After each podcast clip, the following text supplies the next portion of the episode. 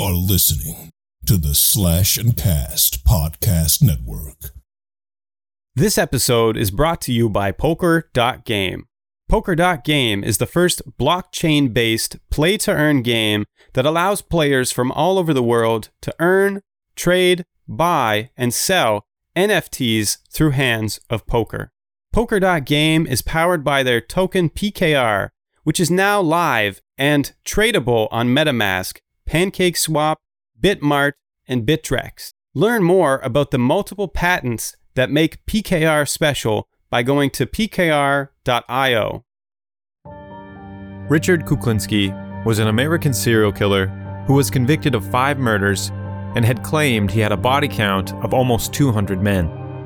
Graduating from petty crime, car theft, and bootlegging pirated pornography, he became a brutal enforcer for the mob. Join us as we discuss his upbringing, his first gang, and his first murders. Welcome to another episode of the Cabinet of Dr. Mystery. I'm your host, Dr. Mystery. I tried to create living zombies. reports that have been made by credible observers of relatively incredible things. All I got to do is relax, and they'll take me to their death. Last chance to evacuate Earth before it is recycled. This is a wicked, wicked world. We are all evil in some form or another. Law enforcement authorities have arrested one of the most notorious contract killers in state history. A self employed Bergen County man is behind bars, charged with five murders, and prosecutors are investigating his involvement in dozens more. This is unwarranted, unnecessary. These guys watch too many movies. Welcome to another episode of the Cabinet of Dr. Mystery. I am so excited to finally be telling this story of Richard Kuklinski. This has definitely been something that I've been wanting to talk about for quite some time, and I'm really excited that we're finally uh, beginning to be able to bring this story to you. Now, in today's episode, we're just going to briefly talk about Richard's childhood. We're going to talk about his terrible, terrible, abusive family members. His parents were monsters. We'll get into that in just a second here. We're also going to talk a little bit about his experimentation and a couple of his first murders and his first gang. But we're we're going to dive into some of these sadistic killings that he's made in further episodes. Today we're just going to kind of give you a, a roundabout idea of who Richard was as a monster, as a person, as a terrible monstrous person. But you know, I just wanted to say thank you for your patience. I know it's been a while since we've dropped a new episode. We had that re release where we uh, dropped episode 14. Uh, again, it's one of my favorite episodes. It's one of the only episodes that I've ever really had a guest on the show. And uh, it featured my very good friend Hassan from the Nerd Alternative podcast. So I, you know, I really wanted to share that again because I've asked a lot of my friends that listen to the show what their favorite episode is, and that's one of the uh, top answers is episode 14. So we re-released that, um, and we gave you that Gypsy Rose episode and the NXIVM cult episodes. But I just wanted to say thank you for your patience. I've started a new job, which is very demanding. It's a lot of fun. It's very rewarding, but it takes up a lot of my time. So between that and my other side gigs and you know this covid thing has been a little ridiculous i've had some family members and some friends in and out of the hospital so it's just been a really difficult time for me in terms of um, having some free time so i really want to say thank you for all of your patience i know that some of these episodes are coming out a little bit later but it's really really appreciated that you're still sticking with us even though we might not be meeting the deadline every single time but well, you know, this is this pa- uh, this this podcast is such a passion project of mine. It really means a lot to me. So I'm I'm going to try to make sure that it's on the forefront. But it's always difficult to find some quiet time to record, especially since I live with other people. But that's enough excuses. I just wanted to say that I really appreciate your patience with us.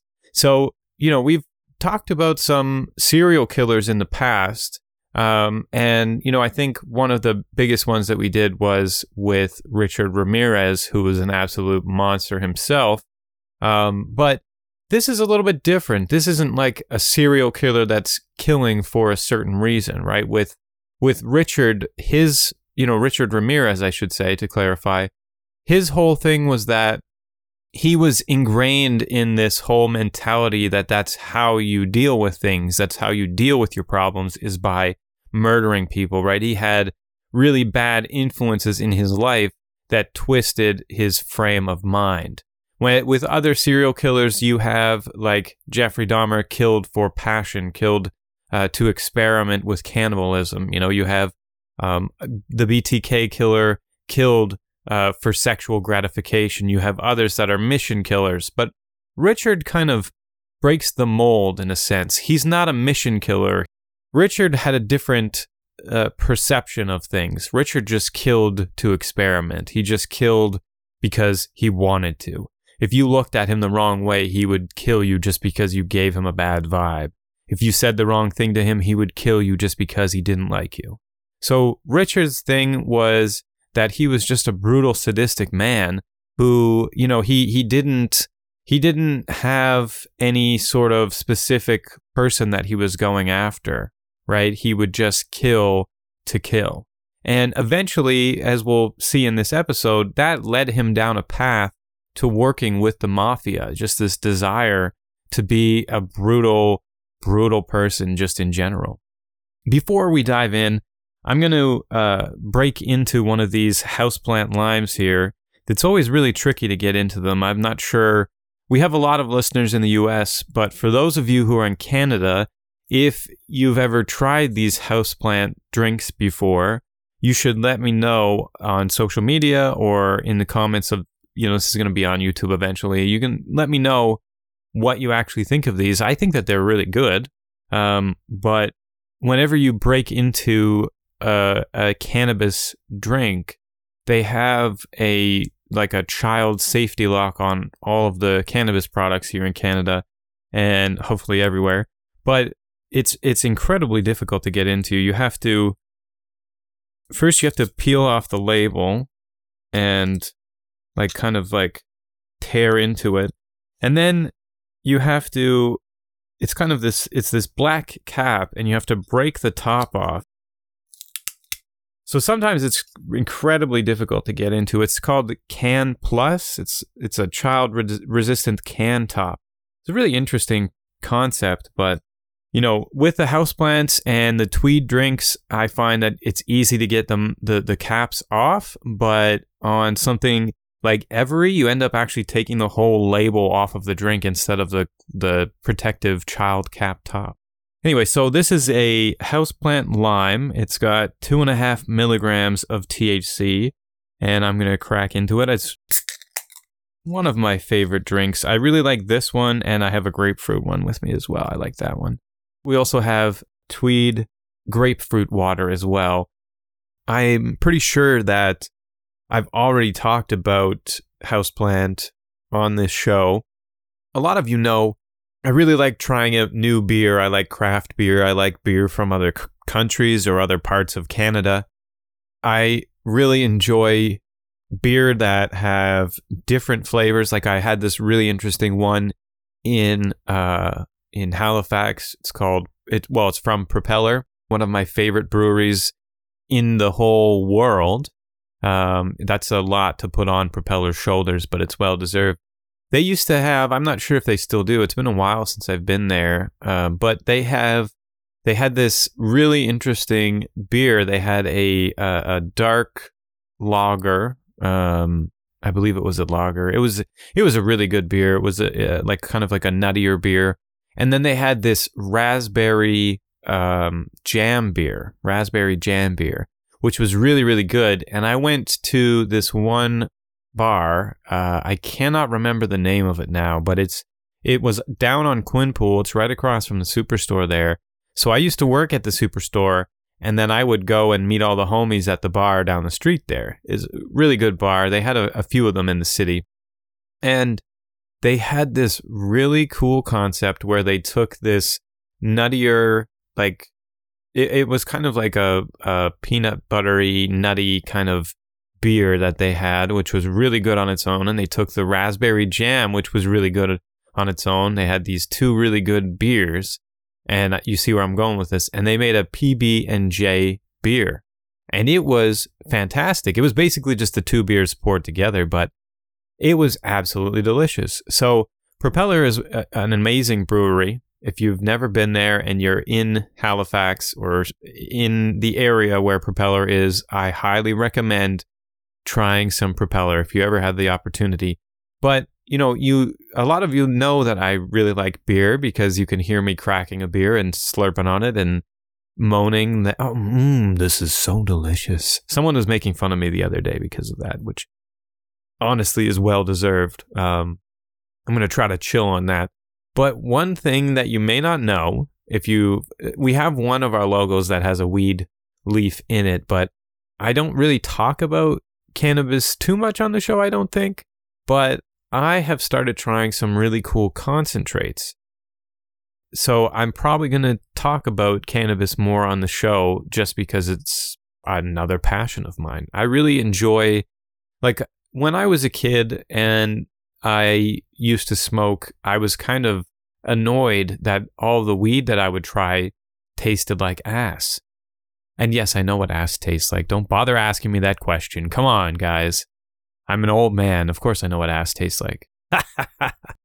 oh, God.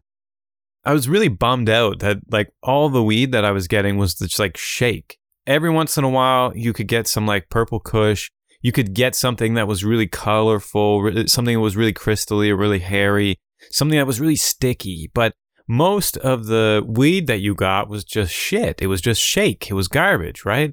And it probably didn't help that I was smoking out of a pop can for like at least a solid three months there. But, you know, now that now that cannabis is legalized, like even when I had a medical license before it was legalized, there's much better weed out there and there's different forms of ingestion. And it's just something that I, I'm really enjoying. The last several months, I've been really getting into concentrates and drinks and different forms of edibles and that sort of stuff. And the last couple months here, I've been really diving headfirst into a, different types of concentrates. So, one thing that I tried was an outlaw rosin, which was really good the taste was, you know, meh, but overall the product was uh, incredible. wonderful, easy smoke, very good consistency of the product. It it's a, I would recommend it, if not for the smoke itself, but it, it had a delicate taste. It wasn't very overpowering. But I also tried the uh, Diesel Honeycomb by Spinach. Now, I gotta say, I was really disappointed when I opened up the package and it looked like it looked like it was originally a honeycomb, but that it had just completely melted and it was just one solid blob. So that was really disappointing. It did not look as good as the picture. It was like going to McDonald's and ordering a Big Mac and getting something that resembles like just a single patty. You know, you know, it just didn't look like it was advertised, which was disappointing, but it tasted really good. It was a really nice smoke and it was very, very chill. It was a very mellow high. Now, one thing that I was absolutely blown away by, I was at this, I was at the store and I saw that I think it's Quest. I think it's Quest apricot, uh, apricot Kush gems and juice. That stuff is phenomenal. It's basically like a very thin, uh, syrupy you know, um, I don't know if it's a live sugar. I don't think it would be. I think it would be more of like a a, a thin rosin uh, almost, right? Um, and then you have these little diamonds, little Kush diamonds, little pot diamonds, and honestly, I literally I took a tiny little scoop of the syrup, right, and I put it in there, and then I took one gem and I put it in this honey stick nano dabber silencer adapter, and it is phenomenal. It has lasted me forever, and every time I take a hoot off of it, I am expecting not to get anything out of it, and I get the biggest hits, and I still only have this one gem. So I feel like like I have I've been showing some people which is probably not a good idea, honestly. You probably shouldn't advertise that you have a lot of cannabis on you, but I've been showing people my collection of cannabis and, and accessories and stuff. And, you know, I I feel like I have to stop buying stuff now. Like I feel like just this one container of gems and juice is gonna last me forever. It's like it's like fucking Buzz Lightyear of weed. It's just to infinity and beyond. Anyway, I'm I just wanted to share that I'm really enjoying experimenting with concentrates and if you haven't, like you should give it a shot. It's worth it. A lot of people really just stick with flower or pre-rolls, but there is such there's like an immense amount of cannabis product out on the market right now. Like seriously.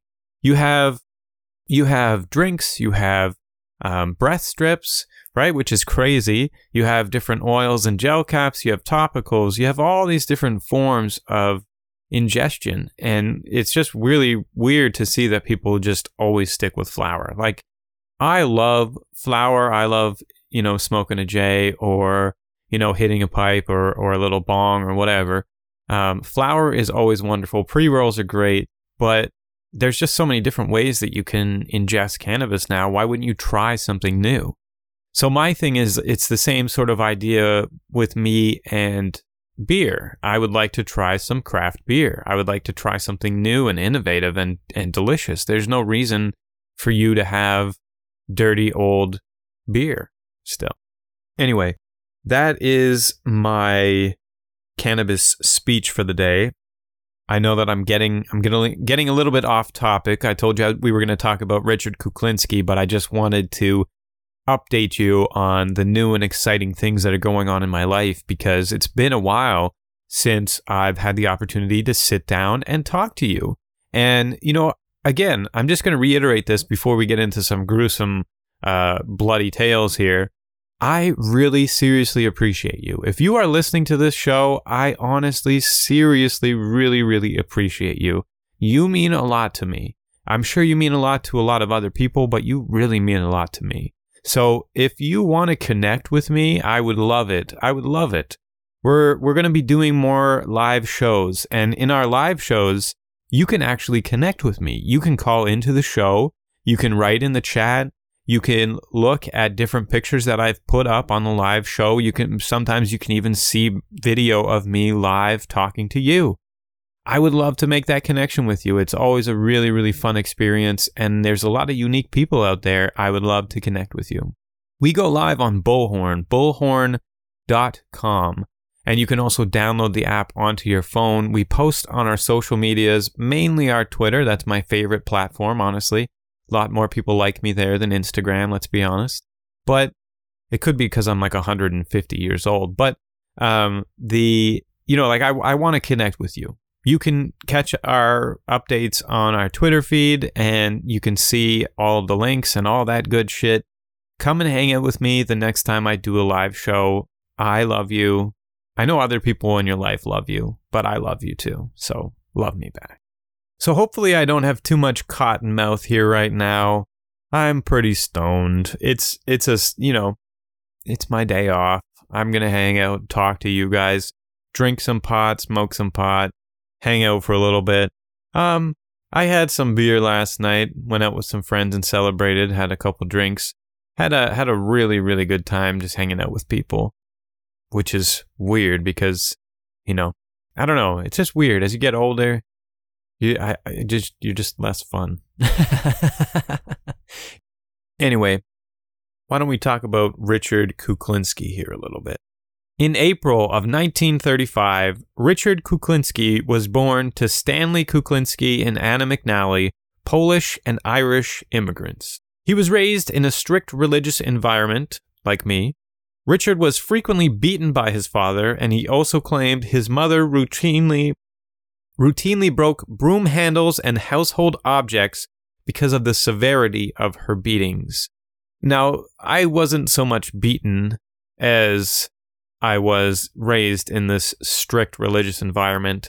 I was actually having this conversation last night about how religion is such a demanding thing in life and how when you like myself as a child that was raised in a strict religious upbringing, you know, my my siblings that are younger right now, they don't really they they have a, a taste of this, but they haven't really experienced it as much as myself and my uh, other sister did, where you know it was very strict. My mother made us go to church every single Sunday.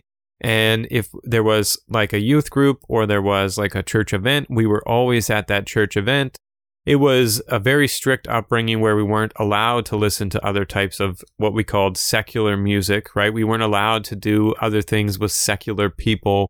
We weren't allowed to go see secular movies, right? It was a very strict religious upbringing. There was more to it than that. You know, I'm a Mennonite, so a lot of my family, like not not my immediate family, but my my grandparents, brothers and sisters, right? They're their uh, their side of the family on my mother's side, like it's it's it's difficult to explain to somebody who hasn't seen this sort of thing, but it's almost like a step away from Amish. It's it's very very strict and men and women have specific roles in this organization and if you step out of line, you get chastised. So it's really interesting for me to have conversations with other people that have been affected by religion. And I think that um, Richard was really, you know, this is, he was raised in like the 40s, right? So th- he really was like put through the ringer in terms of religion and this whole holier than thou aspect that his parents put on. And, you know, as we go through this, we'll see that his parents have committed infidelities, that his parents, you know, they, they hung this whole, you know, heavy, heavy weight over the whole family about being religious and practicing religion and being devoted to God. But they had all this infidelity. His two parents would sleep with other people, right? So we'll we'll get into that in a little bit here, but it's just really interesting to me to see how hypocritical his family was, his parents were. So Richard's mother Anna, she was raised in an orphanage so this is in the 19, you know, like the 20s and 30s that she was raised here. She was routinely beaten by nuns and she was regularly molested by priests at that facility. So she was in this orphanage and she was routinely beaten and routinely abused. And, you know, as she grew older, she moved into a convent herself to become a nun, but that didn't really pan out for her. You know, like she just wasn't cut out for it. It just wasn't for her. She to put it this way, Richard stated that, you know, his mother was cancer, but that she was really affected by everything that happened in her life. He he said that she was basically a shell of a woman. And she, you know, for years and years and years she was abused. She was systematically abused and and sexually assaulted and that I can only imagine what that would do to a person. And then you have children of your own and you're trying to raise them and your children can sense that there's something wrong with you that there not, not that there's something wrong with you but there is something wrong that there that inherently in your life something bad happened to you and it, it it's left you a hollow shell of a person. Now he said all that about his mother but what he said about his father he said and he wouldn't he would never call stanley his father. He would call Stanley Stanley. He would call him by his first name. He was not dad. He was not my father. He was Stanley. And he said that he hated his father. He hated him up until the day that he died. Now, Richard's father used to beat Richard. Not only did he beat Richard, he also used to beat his wife and their other sons, Joseph and Florian. Stanley was cruel he was jealous and he was a possessive alcoholic. He often claimed that Florian wasn't his own child and that Anna was sleeping with another man. Now, in contrast, like I said, they, they committed a lot of infidelities. We see that Stanley was the one sleeping around. He was also sexually assaulting his wife on regular occasions. So he basically thought of his wife as his property and that she was there for him to use and abuse in a, in a, in a rough derogative sense of the of the words there that's that's the way that Stanley viewed his wife was that not that she was a human being that deserved love and respect, but that she belonged to him. And we'll see that, you know, he, Stanley would, would just openly have sex with other women in front of his family. And he was, Stanley was such a sadistic, let's just say he's a bastard. He was a bastard. He actually once stabbed his wife in the back. That's how fucked up this guy is. He would just routinely abuse her, and at one point he just had stabbed her. That it blows my mind. So you see that not that this is an excuse, but this could most certainly be a reason that Richard would be acting the way that he acts, right? Because this is all that he knows. This is what he's grown up with. It's the same thing when we look at Richard Ramirez. This is all that he knows violence, brutality, assault. That's all that he knows. Now, when you think of Richard Kuklinski, he's a big, like 300 pound, probably like taller than me, or at least as tall. Like he's probably at least six feet and he's 300 pounds, eh, maybe taller than that. He's, he's a big guy. But what you don't know is that when Richard was younger, he was a bit of a bitch. Like, let's be honest. Richard used to wet himself at the sound of Stanley's voice, which resulted in him getting more beatings. So Stanley used to beat Richard and his whole family so badly that his son would piss himself at the sound of his father's voice. And when he would do this, he would get even more beatings. Just never ended. One night, we're, we're going to go back to Florian, how Florian is claimed to not be Stanley's son. One night, when Richard was five, Stanley beat Florian to death. He punched the boy in the back of the head until he fell to the floor and didn't get up. Now, basically, what they did was they just said, Oh, you know, Florian fell down the stairs and died. Oh, the house sad, boo hoo.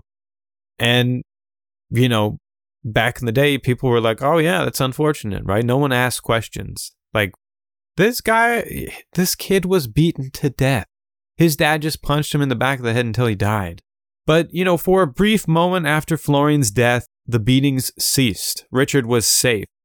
And when the assaults did start up again, they were even more fierce and brutal than before, as if Stanley was making up for lost time. Richard was a shy and awkward kid, and he was frequently bullied. So that's not what you that's not what you think when you think about Richard Kuklinski. You don't think about him being bullied, you think about him being the bully. And as we go through this episode, we'll see his transition from one to the other. After one beating from two Irish teens, after one beating from two Irish teens, Stanley dragged Richard up the stairs and beat him, and his father insisted that he go back out and face his bullies. And when Richard went back out and gave his bullies a severe beating, the Irish boy's father came out to stop the fight. And Stanley leapt out of the window of the house and knocked out the boy's father with one punch. So I'm picturing that. I'm picturing that. And you know, I listened to this episode uh, maybe uh, at least a year ago before, but I listened I listened to this episode again a couple months ago with uh, the last podcast on the left. It said I think it's an older one where they talked about Richard Kuklinski and it you know um, and Henry was talking about seeing his father uh, actually like get in, you know, kick it into high gear, get in action, and and you know move really quickly. And he was saying like, "Oh my god, I didn't realize that my father could move like that." Right now, my stepdad, my father, he he is kind of a lumbery guy. I I would describe him that way. Like he he doesn't walk, he lumbers around, right? he makes his way into places. I don't know. I don't know if I'm describing it right, but he's not. To see him move swiftly is terrifying. Like you, he he's not the kind of person that you would expect would move very quickly in a short period of time. When he does, it is frightening. Like you are, it is terrifying when he gets into high gear and moves. Like it is, it is a sight to behold. So the idea of this man who like beats everyone around him, not my stepfather, I'm talking about the I'm talking about Richard's father, but the idea of Stanley being this vicious this vicious brutal guy and then just kicking it into high gear and booking it across the lawn and beating the shit out of this dude. That is terrifying to me. This image of my this this image in my head of Stanley being this vicious, almost like brutal dictator of the household, seeing him kick it into high gear would be frightening. Now, eventually, Anna gave birth to two more children. She gave birth to a girl named Roberta and the boy that we mentioned earlier, Joseph. Joseph would grow to become a. Now, you're. See, I'm, I'm setting you up to think that I'm going to say something good. I, you know, I, just want to make this clear. You know what podcast you're listening to. I'm I'm gonna mention what Joseph did in a second here not leave you in too much suspense. But it's not good. Right? It's not good. Let me restart this sentence and picture like just think about what I'm gonna say here and think about this show that you're listening to. Joseph would grow to become a rapist and murderer. like this family is messed. He would become a rapist and a murderer. He was eventually being, you know, he was eventually imprisoned in the same facility as his older brother. So just think about the show that you're you're listening to, right? Cuz when I was reading that, I was like, "Oh, I hope this is happy." It's not happy. It's not a happy sentence. Stanley eventually became, you know, this this how do I say this? Stanley eventually began bringing women back to their house. And like I said, he would openly have sex with these women in front of his wife, in front of his remaining children, the ones that he hasn't beaten to death. And, you know, if Anna would complain or say anything about him sleeping with women in her presence, he would get up and he would beat her with a belt or he would kick and hit her. So these young boys had this idea in their head that this is normal behavior, right? Obviously, they're scared and they're frightened because they're children, but they have this idea that this is normal behavior, that this is how men act. So, like I was saying, I'm not sure if I said this on the show, but I've definitely said it in the Discord and I've said it in other groups as well. The whole thing about how do we reduce serial killers? How, how do we reduce uh, violent men, right? How do we change the way that men react around women and, and treat women? Well, it starts with the men that are men now. We have to realize these things that have been inherently um, um, ingrained in us by society and by our father figures, and we have to we have to change the way that we treat people, the way that we act with women and you need to raise uh, boys into young men that respect women. And that's really just the cut and dry solution, honestly, right? Obviously, it's easier said than done. But the idea here that I'm getting at is this is what these boys were taught. And yeah, one of them grew up to be a rapist and a killer. The other one grew grew up to be a mass like serial murderer it's because of how they were raised. Yeah, you can say that there are certainly some people that uh, have just like a murderous tendency, right? Some people that are just fucked. But, you know, in this situation, even if there was something going on mentally or, or whatever in their bodies where they were twisted individuals to begin with, they are taught that this behavior is okay by their father. And that's really the catalyst for their future behavior and the way that they act. Anyway, that's my TED talk for the day.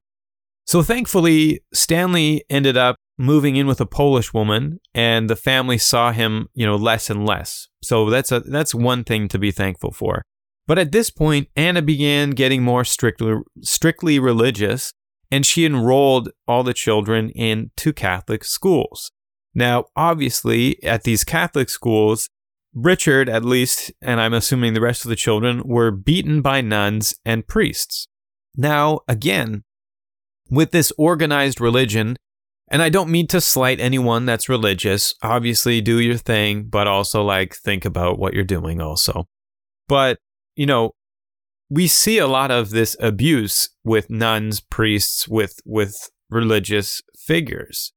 And I can only assume uh, you know, I suspect that Richard and the other children were sexually assaulted.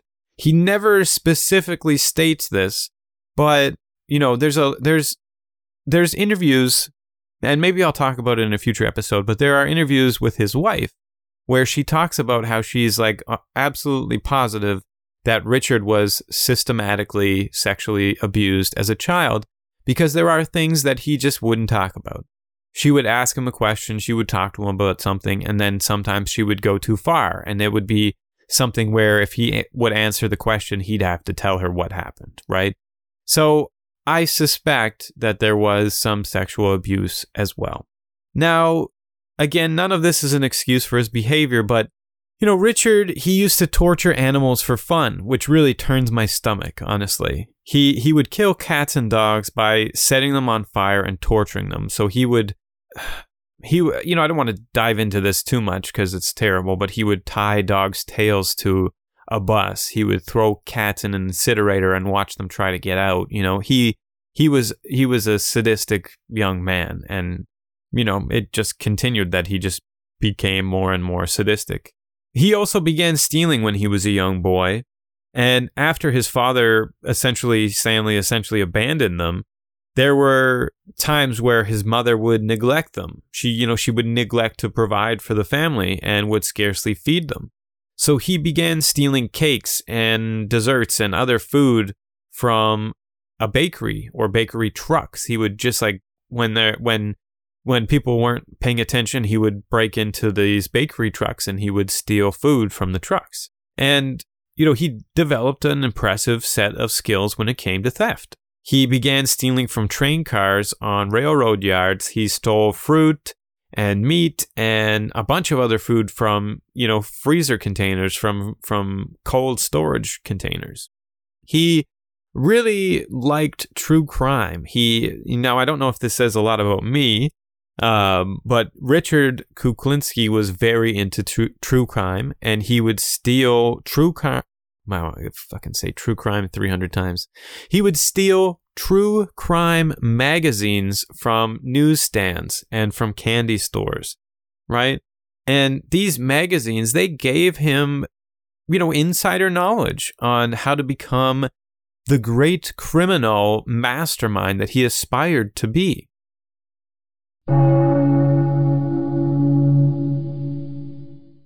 Thank you again to our sponsor, Poker.game. If you've heard about the metaverse, Poker is ahead of the trend, with the rollout of their metaverse coming soon.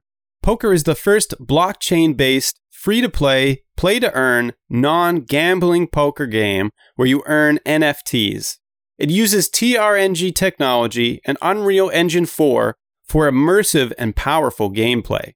Poker is currently past their second beta round of testing and plans to launch on platforms such as iOS, Android, Windows, and streaming platforms with intended support for next gen VR.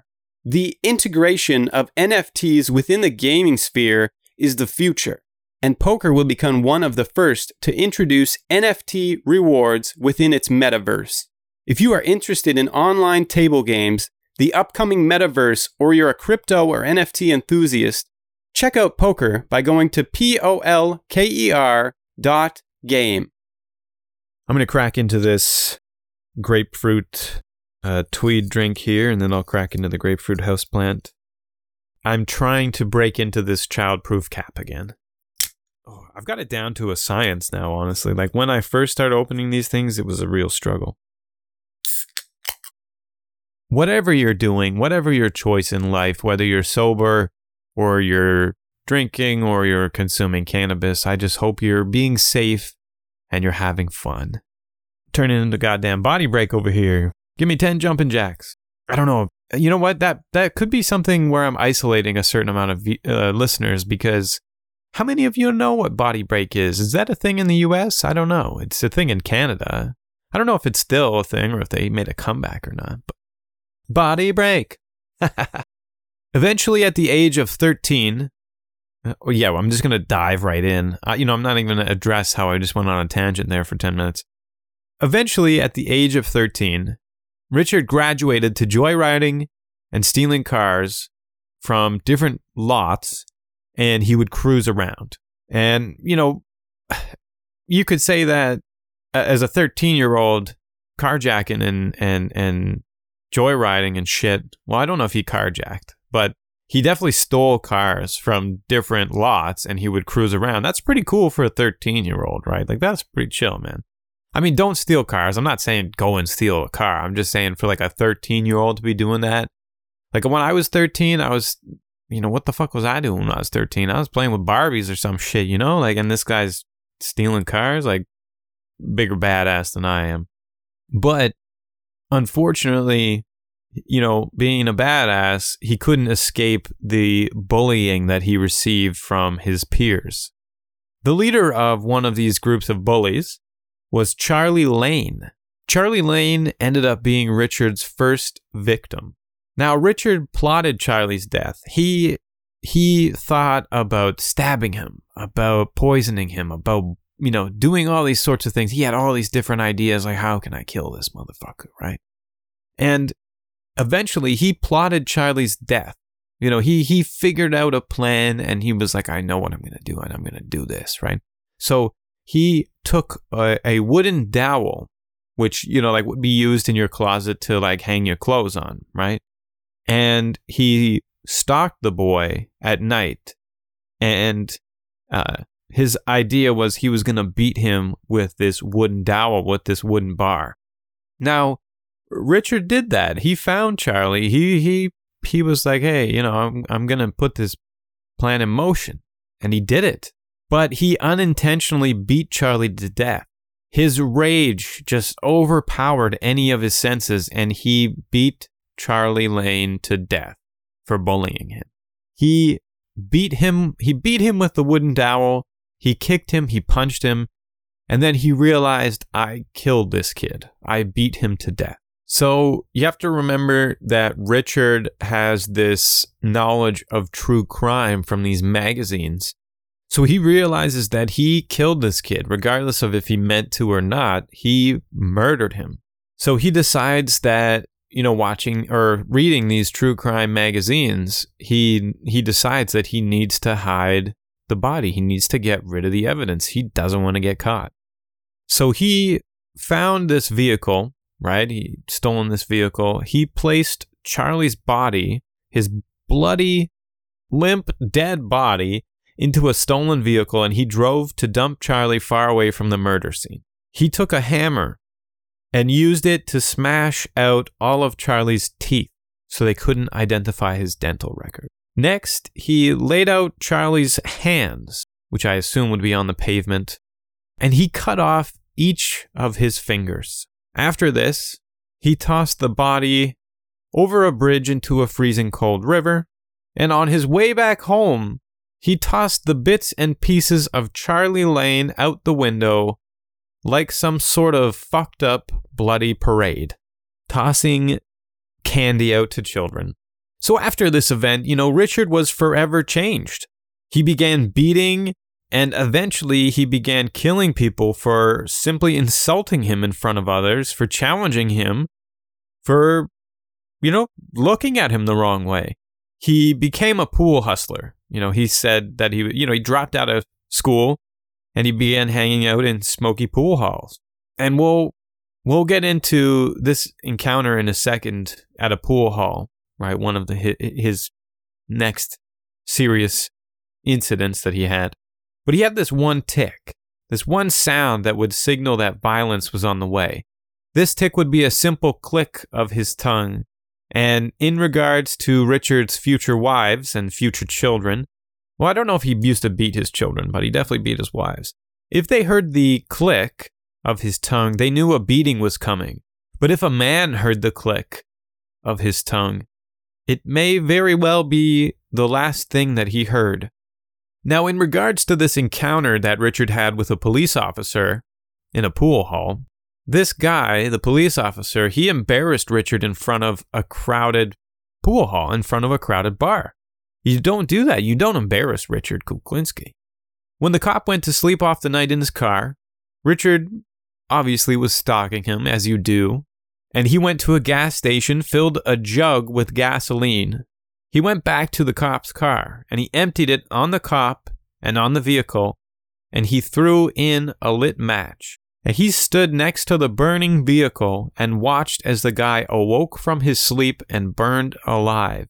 Richard seriously, Richard seriously just stood there and watched so he could hear and smell the guy burn to death.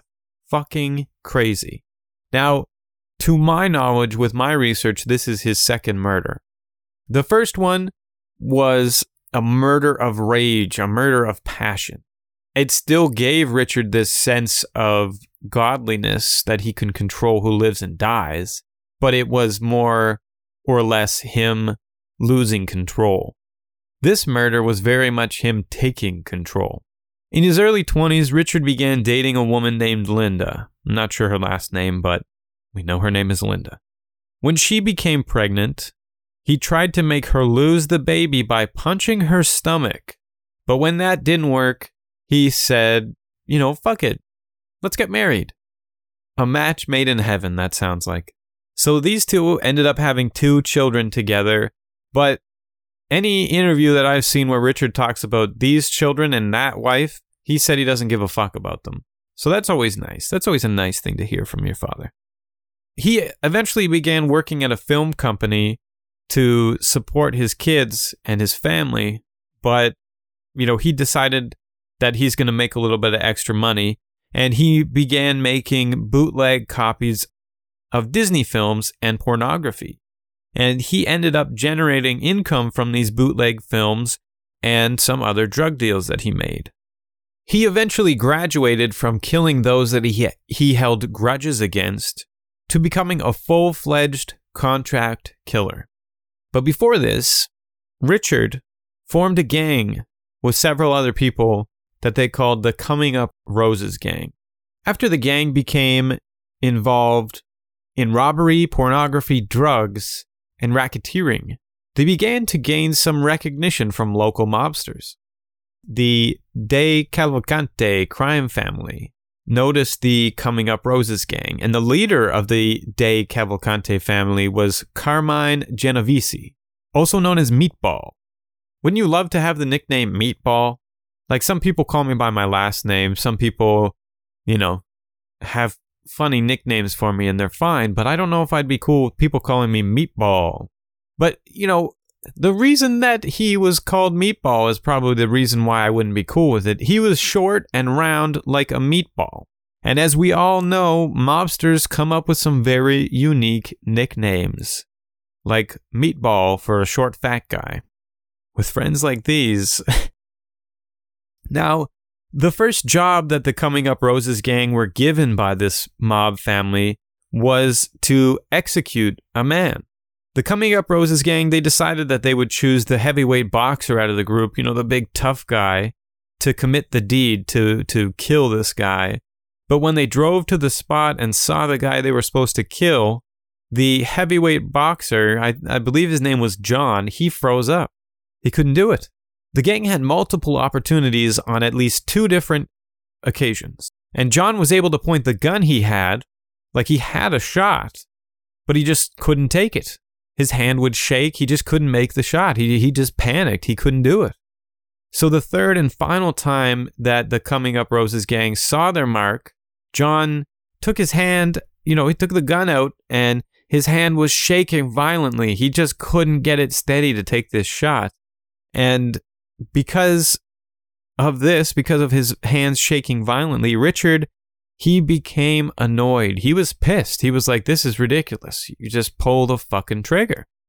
So he got tired of this shit. He grabbed the gun and he takes care of the mark himself. He walks over, you know, he gets out of the car, he walks over and he just pops the guy in the face, walks back to the car, hands the gun to somebody else, says, let's go. And seeing how matter of factly Richard committed the murder, one of the members of the gang stated, quote, Man, Rich, you're cold like ice. And we'll we'll get into this in the following episodes. Some people believe that Richard got his nickname the Iceman from how he would kill some of his later victims, how he would you know, when again we'll go into it in further detail, but he would freeze some of his victims to change the time of death so that forensic investigators couldn't determine the time of death and it would make it more difficult for him to get caught. It would make it more difficult for their investigation. But others claim that this statement from one of the gang members, that he is cold like ice or cold as ice, some believe that's why he got the nickname the Iceman. So it's up for debate for in in my opinion anyway. The mob hits that big round boy meatball gave them. They ended up funding Richard's gambling addiction. Now, out of these several guys in the gang, a couple of them from the Coming Up Roses gang, they made a terrible decision. They made a mistake. These guys fucked up. They decided to go and rob a poker game. But that poker game, and they knew this going in, it was full of made mafia men. And it was it was a game of a made man. So they were robbing the wrong fucking game. They made a big mistake. The mob ended up telling Richard, because obviously they know these people, they work with them, putting on a fucking mask doesn't change your voice, doesn't change your mannerisms, your appearance. They know who the fuck you are. But they gave Richard a choice kill your friends or everyone dies. These are some of Richard's only friends, the Coming Up Roses gang. You know, some of. He, he even says in an interview, like, all my friends are dead. I killed most of them. So, obviously, Richard shoots both of the men in the head, killing them instantly.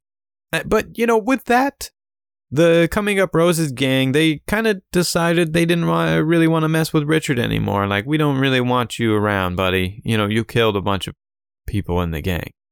In 1961, Richard Kuklinski, now in his early 20s, goes to work for Roy DeMeo of the Gambino crime family. To give you a bit of an idea of what Roy DeMeo is, or what he's like, he's a human, that's what he is, but to give you an idea of what he's like, there's a story that a former mobster told about Roy, about how he went to a meeting with Roy and another member of the family, you know, to discuss business. Roy had been smuggling cars into Kuwait. Basically, he would pay someone to go and steal the car, and then they wouldn't really change anything about the car. They would just take it and they would just smuggle it into Kuwait. They were just straight up selling the car. So he met with one of the members of the family uh, to discuss this business thing. And while they were sitting in a restaurant, it was like, you know, the equivalent of what a Denny's would be today. Some older people just chilling, having a meal, eating some breakfast or whatever the fuck. So this mobster, he noticed that Roy was not very interested in the conversation and he just kind of matter of factly asked Roy if he was bothered. If he was if he had something else on his mind or if he had something better to do or you know whatever. What's your like what why aren't you paying attention? Man, Roy said, you know, everything's cool, man. I'm just thinking. And the mobster said, you know, like what are you thinking about? And Roy replied that, you know, if he had two 9 millimeter pistols, he could simply get up and execute every one of these 60 or 70 year old people in a matter of seconds. So he sounds like a pretty nice guy. Sounds like a guy you'd want to meet in a Denny's. And you know, most of us know some of, the critical members of the Gambino family, right? Carlo Gambino was the Don in 1970. He led the Gambino family for nearly 20 years and was succeeded by his cousin Paul Castellano. And Paul was the Don until Paul was killed by the order of John Gotti. If you don't know any of those names, you should at least know John Gotti. Now, Roy DeMeo had this whole group of enforcers, this whole group of hitmen. So if you owed the mob money or the mob decided that you were done, they would put your lights out. Out of Roy's whole team of enforcers, Richard was his favorite. And in the next episode, we'll dive into the murders that Richard committed. We'll, we'll discuss them in further detail. But one brief story I wanted to leave you with is that of Richard having a few drinks. One night after drinking, Richard became a little belligerent, and the bouncer decided that it was time for him to leave. So he removed Richard from the bar, which, you know, normally wouldn't be a big deal. Richard understands that this guy, you know, has has a job to do, right? You know, it's it's kind of like like Richard. I mentioned Richard was like a chronic gambler, so you would think that he would be kind of a violent person if he lost or whatever. But the idea is that Richard wouldn't bring that energy into games. He wouldn't bring that energy into things like that. You know, this guy was just doing his job, kind of thing, right? But instead of just removing Richard from the bar, he humiliated him he humiliated him, which we all know by this point is a no no when it comes to Richard. But he humiliated him in front of other people in the bar. What he had done was when he was removing Richard from the bar, he had kicked Richard in the ass on his way out the door. Richard snapped. He was like, Yeah, this guy's gonna fucking die. So for two days, Richard sat outside in his car and watched the bouncer. He basically cased the bouncer, cased the joint, and hung out during his, you know, like outside of his work and watched him throughout the day.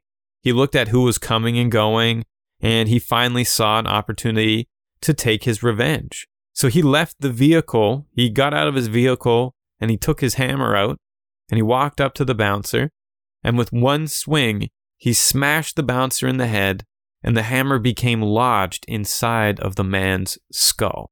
We'll go into more of his gruesome crimes in our next episode, but Richard really liked experimenting with murder.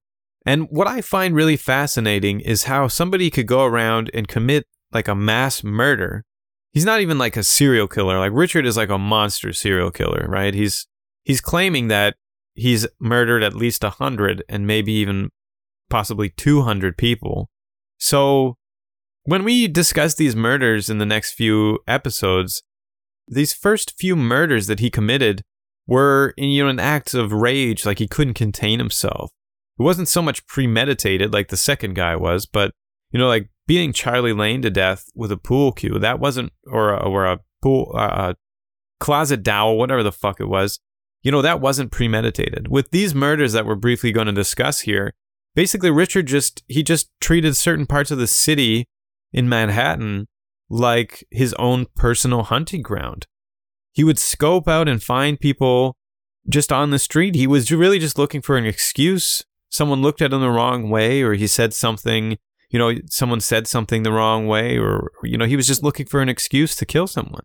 Ultimately, one of his most common ways to commit murders was by taking a blade and putting it through like the underneath of someone's chin and trying to pierce the brain, killing them that way. He found it was the most efficient and the least bloodiest way to kill his victims. But, you know, again, we'll get into this in probably the next episode, but in future episodes. But he he really did like to experiment. There were some really weird ways that he would kill people, and we'll get into that in the next episode. He even described one way he would murder people as, quote, I put the rope around his neck, twisted it, and threw him over my shoulder and held him there. So actually, I was the tree hanging him until he eventually stopped kicking. And, you know, one time, he basically he just shot a man in the head with a crossbow simply to see how it would work to shoot a man with a crossbow. There was a guy that was on the street and Richard said he just gave him a weird look or gave him a weird vibe. So he said he rolled down the car window, rolled the window down, and said, Hey, buddy, come here for a sec. And the guy came over to the car door to be like, Hey, yeah, what's up? And Richard reached over and grabbed the crossbow, which was already loaded. It was sitting in his passenger seat, and he just shot the guy in the head and then looked out the window, drove away. In the next episode, we'll dive into some of the brutal murders that Richard Kuklinski committed, and we'll talk about his time in the mob. We'll also discuss his family because it's a really interesting aspect of Richard's personality in the interviews after he's been caught and he's been in prison. It's a really interesting aspect of his personality to say that he's apologetic and remorseful for the pain that he caused his family. So that's something interesting to get into. But, you know, I, I really just wanted to give you kind of an overview of him. We'll, we'll discuss in the next episode a little bit about the uh, weird things that Richard did, even when he was younger, and how he would dress and things like that. But I really just wanted to give you a kind of a baseline to start off with what Richard was really like you know how he how he was shaped and how he was molded as a kid and how that affected the things that he would do in life and how he graduated from this this stealing off of trucks to provide for his family and we'll see in the next episode how he graduated into uh, you know, a bigger criminal, a bigger class of criminal, but he would use these base level things that he was involved in as a kid, like stealing cars and and breaking into food trucks, how he would use that and the earlier murders that he committed and how that would shape and mold who he was as a grown man. In our next episode, we'll dive into Richard's family life and the various brutal murders that he committed, and we'll also dive into more about who he was as a person and how these things that we've discussed in this episode shaped him into the man that he became. This episode is produced by Death Hotel Creative, hosted by myself, Dr. Mystery. To view more and to grab your exclusive Cabinet of Mystery merch, visit us at notwhatwesay.com. You can also check out our Instagram handle at Cabinet of Mystery or our Twitter at Open the Cabinet. Please leave us a review if you enjoyed the show and let us know what topics you'd like to hear in the future. You can hit us up either on the socials or at cabinetofmystery at gmail.com. If you'd like to leave us a voice message and appear in upcoming episodes, leave us a voicemail at anchor.fm slash cabinet of mystery. For sources on this episode, please see the episode description. This show is proudly a part of the Slash and Cast network. Thank you for listening, and please subscribe or follow for more episodes.